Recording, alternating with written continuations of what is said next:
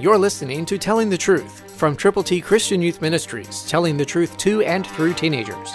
Here is Triple T founder George Dooms. Believe on the Lord Jesus Christ. And it came to pass in those days that a decree went out from Caesar Augustus that all the world should be registered.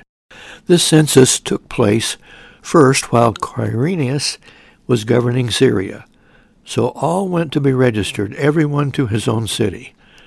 Luke two, one, two, and three, New King James Version. What a wonderful thing God did when he arranged for Jesus to be born in Bethlehem. God knew all the time what was going to happen.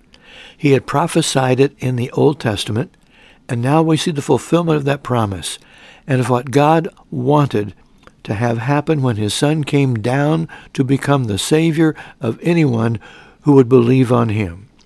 Once he had lived perfectly and had died for our sins, was buried, and rose again, God has a plan for you. His plan for his Son, the Lord Jesus Christ, was the redemption of every person who would turn to him from their sins, who would trust him completely, who would believe on him. If you haven't, you can. If you have, tell somebody. This is the moment of truth. This is the day of salvation. God loves you.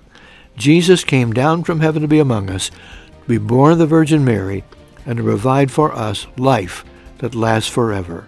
Christ through you can change the world.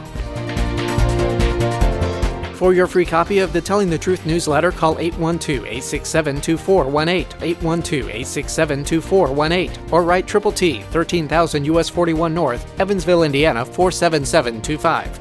Tune in to Telling the Truth next week at this same time on this same station.